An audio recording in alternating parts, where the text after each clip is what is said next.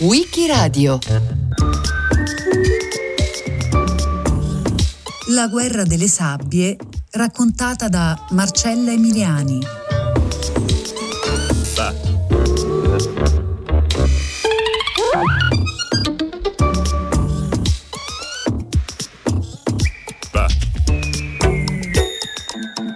È stata chiamata Guerra delle Sabbie lo scontro armato in pieno deserto del Sahara tra il Regno del Marocco e la Repubblica dell'Algeria per la definizione del confine dei due Stati.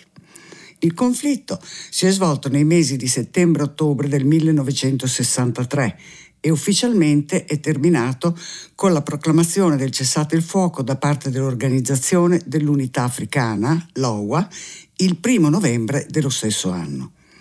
In realtà i combattimenti si sono protratti almeno fino al 5 di novembre. Raccontata così, la guerra delle sabbie sembra un episodio minore della lunga lotta per la decolonizzazione dell'Africa. In realtà, anche senza ricorrere alle armi, quella guerra è continuata in maniera discontinua fino ad oggi, visto che Marocco e Algeria, non più tardi del 24 agosto 2021, hanno rotto le relazioni diplomatiche.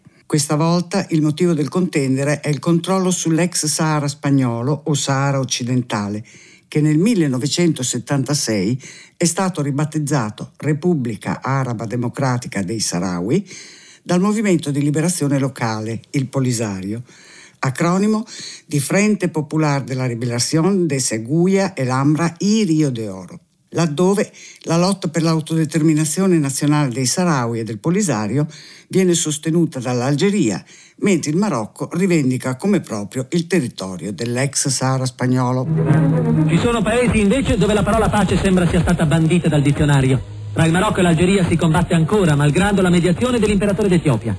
Il re del Marocco, Hassan II, ha dichiarato di essere pronto a tentare di tutto per sbloccare la situazione. Ma nella regione di Hassi Beida ci si disputa a cannonate una piccola oasi. Si sparge sangue per raccogliere qualche borraccia d'acqua. Il mondo arabo da troppi anni è in crisi di crescenza. In tutti i casi, sempre di confini si parla, ma in ballo nel 1963 come oggi c'era e continua ad esserci ben di più. Torniamo perciò agli esordi del contenzioso tra Marocco e Algeria, che sono stati entrambi sotto il dominio coloniale della Francia il Marocco come protettorato, l'Algeria invece come colonia speciale, perché era considerata parte integrante del territorio nazionale francese. Era insomma un pezzo di Francia al di là del Mediterraneo, oltre il mare. Mentre il Marocco è diventato indipendente nel 1956, in virtù di trattative diplomatiche cioè senza spargimento di sangue, l'Algeria dal 1954 al 1962 ha combattuto una lunga guerra di liberazione che è diventato un vero e proprio mito, nonché il simbolo della lotta contro tutte le potenze coloniali o imperialiste per tutta la seconda metà del XX secolo e non solo in Africa, ma nell'intero terzo mondo, come veniva chiamato nel secolo scorso l'insieme degli stati che intendevano liberarsi o si erano già liberati da ogni forma di colonialismo o oppressione, fosse essa militare, politica o economica, esercitata da potenze internazionali. L'ex ministro Yazid riferisce del fallimento della sua missione di trattative con il Marocco per la soluzione del nuovo drammatico problema che turba il primo anniversario della Repubblica Algerina, l'occupazione da parte marocchina dopo cruenti combattimenti di quest'osi nel deserto terreno conteso e nuovo focolaio del continente nero. Le truppe del Marocco presidiano l'unico punto d'acqua della vasta regione di rocce e sabbie per cui tanti soldati delle due parti sono già morti. Mentre non è stato ancora ordinato il cessate il fuoco, uno spiraglio di speranza si apre con il convegno di Ben Bella e di Hassan II nel Mali, intermediario a Haile Selassie. Tutta l'Africa libera segue infatti con ansia l'inatteso conflitto tra Algeria e Marocco. Nel periodo coloniale la Francia non aveva mai definito in maniera chiara il confine tra Marocco e Algeria. Si era preoccupata di tracciare solo la linea dei primi 165 chilometri dalla costa sul Mediterraneo fino a nord della città di Tenezzassi, ritenendo superfluo procedere oltre, perché il suddetto confine si perdeva tra le sabbie di un territorio privo di acqua e pertanto ritenuto inabitabile. Così era scritto nel trattato di Magnia del 1845. Ma quel confine incompleto era stato ritoccato altre volte, soprattutto dopo che il Marocco era diventato protettorato francese nel 1912. Cambiamenti vennero fatti nello stesso 1912, poi nel 1938, fino al 1952, quando Parigi decise di annettere all'Algeria i territori tra Béchar e l'oasi di Tindouf, in cui erano stati scoperti giacimenti di petrolio, ferro e manganese. Il contenzioso tra Marocco e Algeria rimane così in sospeso fino al 1956, quando la Francia concede l'indipendenza ai suoi due protettorati nell'Africa settentrionale, il Marocco e la Tunisia, ma non all'Algeria, che peraltro aveva già iniziato la lotta armata contro la madrepatria nel 1954 ad opera del Fronte di Liberazione Nazionale. Il 1954, del resto, non era stato scelto a caso dai nazionalisti algerini per insorgere, perché proprio in quell'anno la Francia aveva subito la sua peggior sconfitta coloniale in Asia, a Dien Bien Phu, nell'allora Indocina, ribattezzata poi Vietnam. Ecco le prime immagini dell'evacuazione dei feriti di Dien Bien Phu giunte in Europa. Siamo sull'aeroporto di Luang Prabang, dove il 14 maggio sono scesi gli elicotteri con il loro carico di dolore, strappato alla piazzaforte caduta e ormai silenziosa. I feriti sbarcati dagli elicotteri vengono immediatamente reimbarcati sui Dakota della Croce Rossa e fatti proseguire per l'ospedale Nanessan di Hanoi. Dopo alcuni giorni l'evacuazione si è fermata e la guerra indocinese ha ripreso con rinnovata violenza. Alla stessa maniera, una volta ottenuta l'indipendenza, il Marocco decise di approfittare della debolezza della Francia, impegnata contemporaneamente sui fronti indocinesi e algerino, per chiedere a Parigi l'immediata restituzione delle regioni che riteneva storicamente appartenenti al regno e che la Francia aveva annesso alla Mauritania e per quel che ci riguarda i territori tra Béchar e Tindouf già assegnati all'Algeria. Richieste che caddero nel vuoto. In quel momento, siamo sempre nel 1956, al Marocco interessavano sostanzialmente due cose. Innanzitutto, come abbiamo visto, rientrare in possesso delle porzioni di territorio che a suo parere gli erano state sottratte a favore dell'Algeria e della Mauritania, ma in secondo luogo impedire alla Francia di smembrare quei territori tra il Marocco stesso e i suoi stati confinanti. Per quel che riguarda nello specifico il contenzioso Algeria-Marocco, Rabat decise di puntare non su negoziati con la Francia, ma su accordi diretti col Fronte di Liberazione Nazionale Algerino, che riscuoteva il favore della popolazione marocchina e aveva qualche possibilità di vincere la lotta e ottenere l'indipendenza, viste le difficoltà che Parigi stava affrontando nel suo impero coloniale in Asia e in Africa. In quest'ottica, un passo avanti decisivo avvenne nel 1958 con la caduta della Quarta Repubblica in Francia e il ritorno al potere del generale de Gaulle, che considerato lo stallo militare francese in Algeria, decise di avviare negoziati con i nazionalisti algerini che portarono all'accordo di Evian del 18 marzo 1962, in base al quale Parigi riconosceva il diritto all'indipendenza dell'Algeria indipendenza che venne proclamata dallo stesso De Gaulle il 3 luglio 1962 dopo otto sanguinosi anni di guerra di liberazione. Da Evian una delle buone notizie del secolo, pace in Algeria. Lunghe e spesso scabrose trattative si sono concluse. I delegati del governo in esilio e i ministri francesi hanno siglato un accordo di 93 pagine. Alla fine i sorrisi di Belcacen Crime e dei suoi dicono è fatta. Sette anni e quattro mesi di guerra si chiudono. Le porte della prigione si aprono a Ben Bella, il capo di una ribellione vittoriosa. È il trionfo di tutto un popolo che in sette anni di guerra partigiana ha trovato e affermato la propria unità.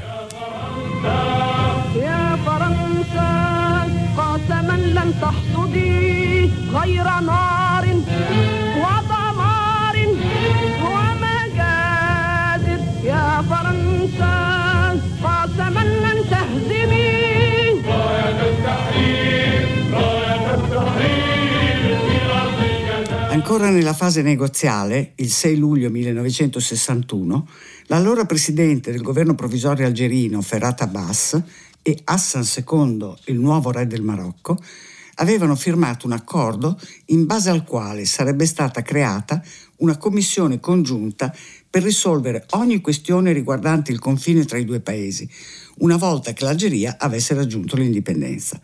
Quell'accordo però era destinato a non essere rispettato. Sul lato algerino, Ferhat Abbas venne eliminato politicamente prima dell'indipendenza, nella lotta di potere tra le varie fazioni all'interno del Fronte di Liberazione Nazionale, che vide vincitrice la componente guidata da Ahmed Ben Bella, destinato a diventare il primo presidente della Repubblica Algerina. E Ben Bella, dopo l'indipendenza, dovette occuparsi come grande priorità nazionale della povertà dilagante creata da diversi fattori. In primo luogo dalla stessa guerra di liberazione che aveva devastato l'economia del paese, la quale, per di più, essendo totalmente dipendente e integrata in quella francese, aveva gravemente risentito del distacco dalla madrepatria.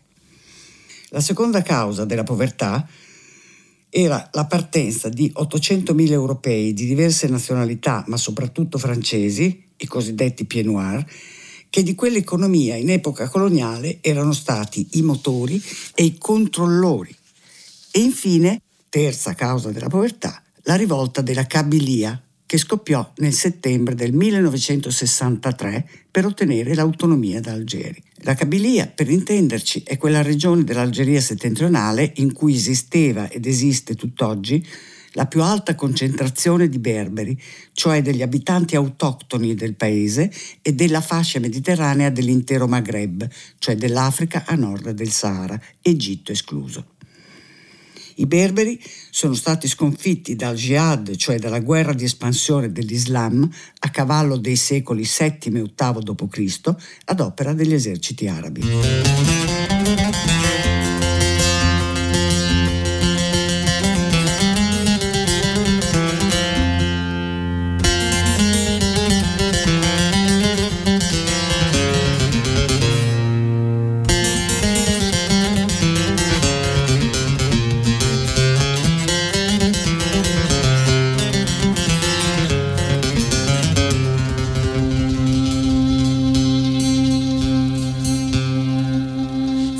يقدر الضرواح ذيك تذر ثعتي لقمن تذر ذيك شعتي لقمن.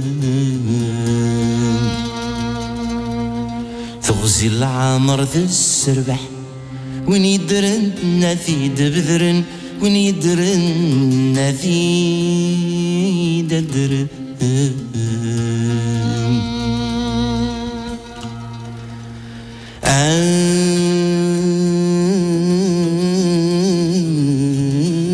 يا حبيبي. يا حبيبي. زوضة صان تسويم طوني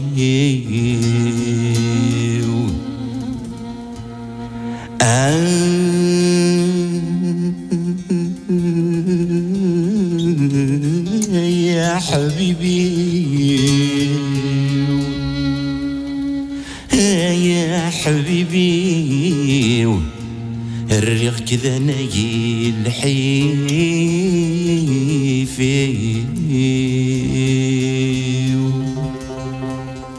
Non meraviglia che, con l'insieme di questi problemi, dovendo sostanzialmente dimostrare che il Fronte di Liberazione Nazionale non sapeva solo combattere ma anche governare, Ben Bella, il presidente algerino, non si mostrasse così sollecito a dar seguito al patto stipulato col Marocco nel 1961. Così, quando a ridosso dell'indipendenza dell'Algeria Re Hassan II del Marocco decise di far occupare dal suo esercito tutte le postazioni di frontiera sul lato algerino del confine, prima presidiate dall'esercito francese, Ben Bella interpretò questo sconfinamento non solo come un'invasione vera e propria, ma anche come un tentativo di destabilizzare il suo governo rivoluzionario. E non era lontano dal vero.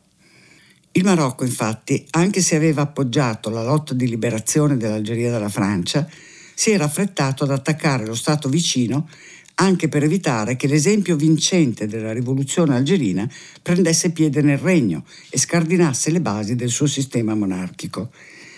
Si stavano infatti rafforzando i legami tra il Fronte di Liberazione Nazionale Algerino, ormai al potere, e il maggior partito d'opposizione marocchino, l'Unione Nazionale delle Forze Popolari, che nelle elezioni del maggio 1963 aveva visto aumentare i propri consensi, mentre la coalizione monarchica, il Fronte per la difesa delle istituzioni costituzionali, li aveva visti diminuire drasticamente. Quanto il popolo marocchino venerasse il suo sovrano si è chiaramente dimostrato nel corso dei funerali di Maometto V. Migliaia di persone attendono in silenzio l'uscita della salma dal palazzo residenziale. Sono le 13.10, il mesto corteo passa fra il commosso saluto della folla. Il dolore si è manifestato nei suoi aspetti più drammatici.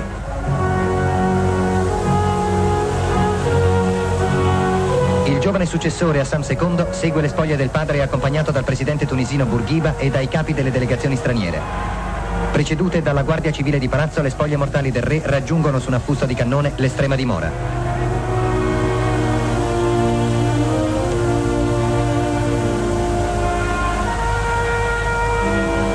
Dopo l'ultimo reverente omaggio alla memoria di Maometto V, il popolo acclama il suo nuovo sovrano, che assume le funzioni di capo dello Stato marocchino. Re Assam II è salito per la prima volta sulla carrozza d'oro che le ha condotto alla moschea di Al-Fash per la preghiera di rito. Conclusa la cerimonia, Re Assam è rientrato a palazzo da sovrano, scortato dalla sua guardia e applaudito dal suo popolo.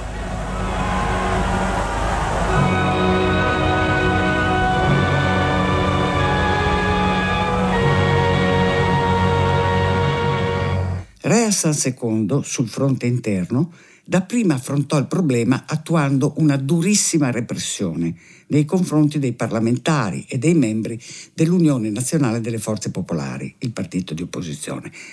Poi decise l'azione armata contro l'Algeria, prima che nello Stato confinante si creasse un vero e proprio esercito nazionale dalla fusione dei contingenti di guerriglieri male armati che durante la guerra di liberazione erano stati costretti a dividersi e a mantenere le proprie basi fuori dal paese. Inoltre conoscevano solo tattiche di combattimento mordi e fuggi, perché non avevano ricevuto un addestramento che li rendesse in grado di combattere una guerra convenzionale.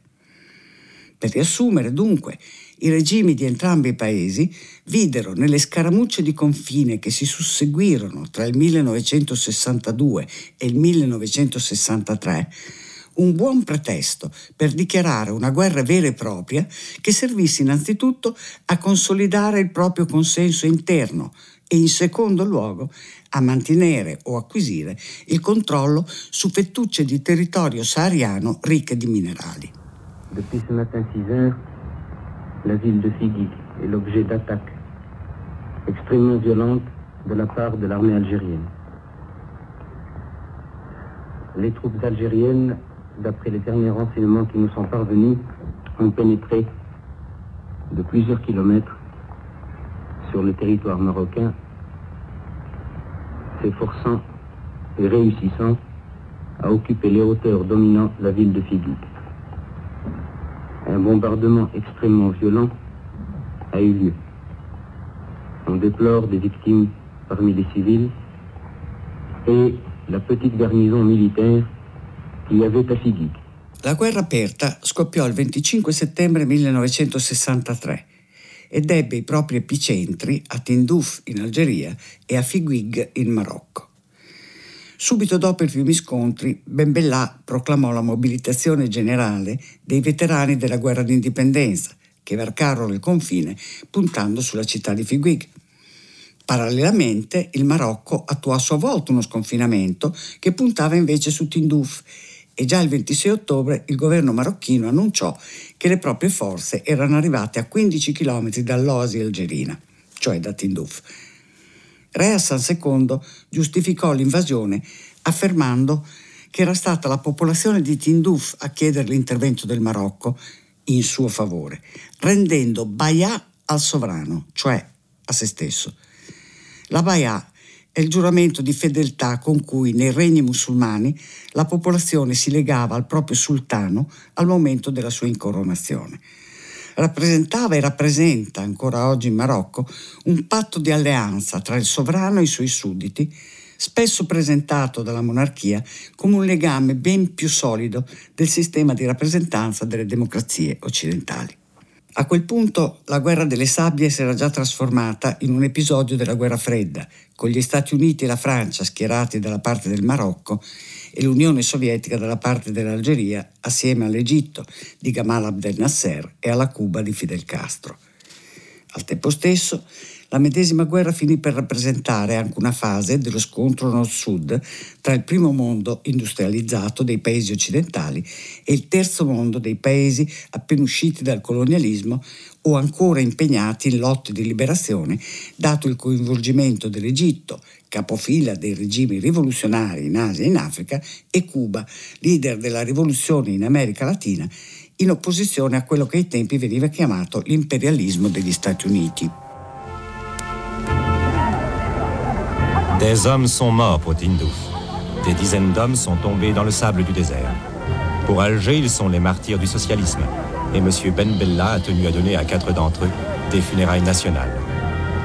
Qui connaissait les noms de Tinjoub et d'Assibeida, ces deux pauvres borges perdus dans les sables à quelques dizaines de kilomètres au sud de Colombéchard À peine quelques nomades. Mais depuis que le canon a tonné, il n'est plus personne qui les ignore en Afrique du Nord et dans les chancelleries du monde entier.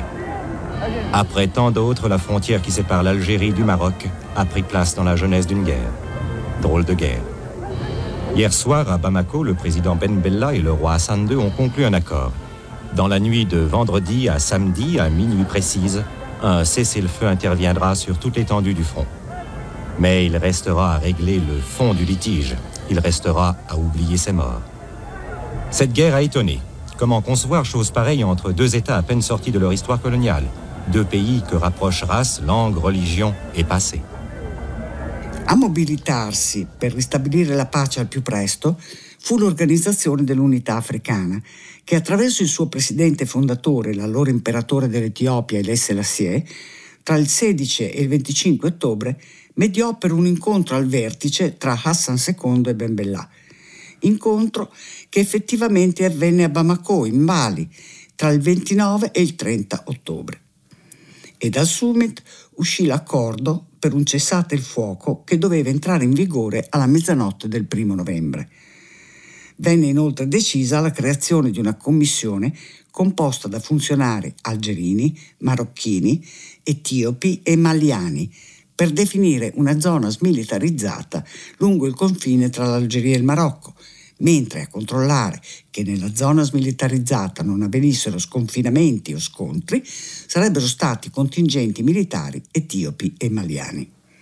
L'OUA, cioè l'Organizzazione per l'Unità Africana, infine avrebbe dovuto convocare una conferenza dei ministri degli esteri africani che a sua volta avrebbe creato una speciale commissione di arbitraggio tra Algeria e Marocco ma soprattutto avrebbe dovuto proporre una soluzione definitiva all'annosa questione del confine tra i due paesi.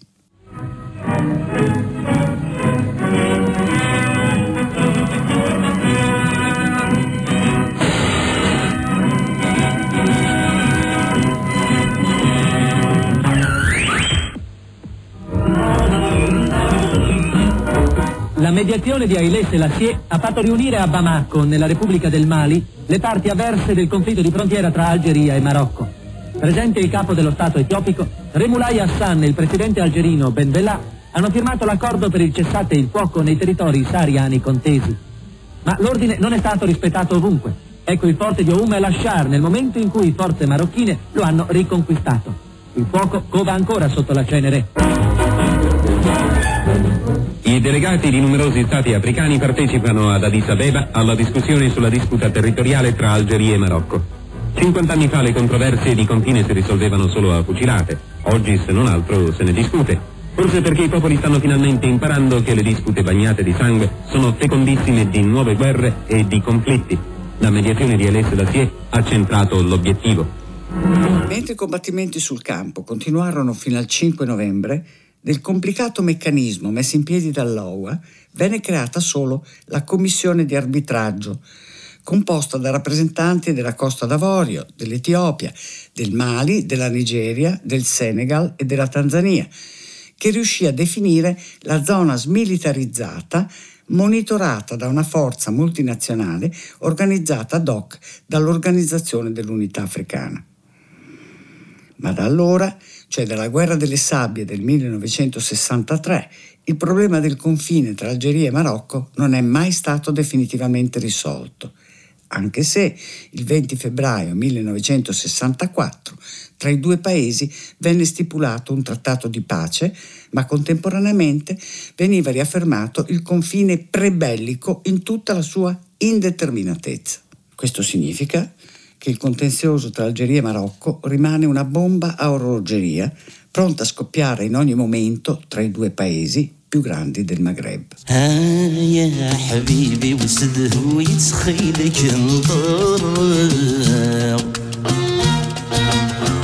يروح لعذابي وهدني لساسي وحضره يا حبيبي وسدهويت خيلك ضر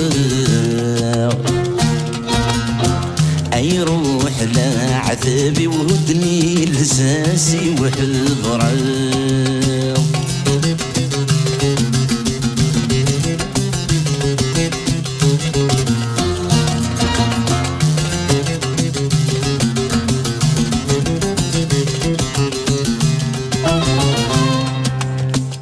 كان عشوديت نلف ونسلك يعني لهذور قرحان.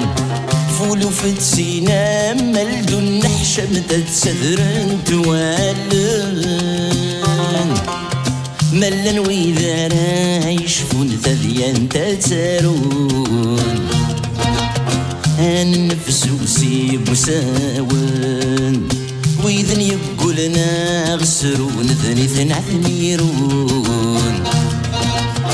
ثني نطول ويني غيوان آه يا حبيبي وسده هوي سخيل جنطر أي روح لا عذابي ودني لساسي وحضرك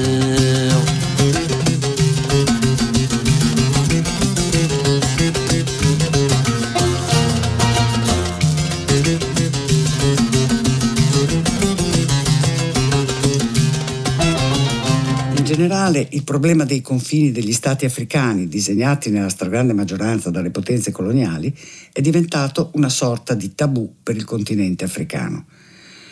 Toccare o modificare quei confini potrebbe diventare causa di guerre senza fine per motivi etnici, nazionalisti, economici e via elencando. Dall'indipendenza concessa nel 1958 dalla Francia al primo Stato africano, la Guinea Conakry, ad oggi, un unico Stato, il Sudan, è stato diviso in due da una lunga guerra di liberazione che è terminata con la piena indipendenza del Sud Sudan nel 2011.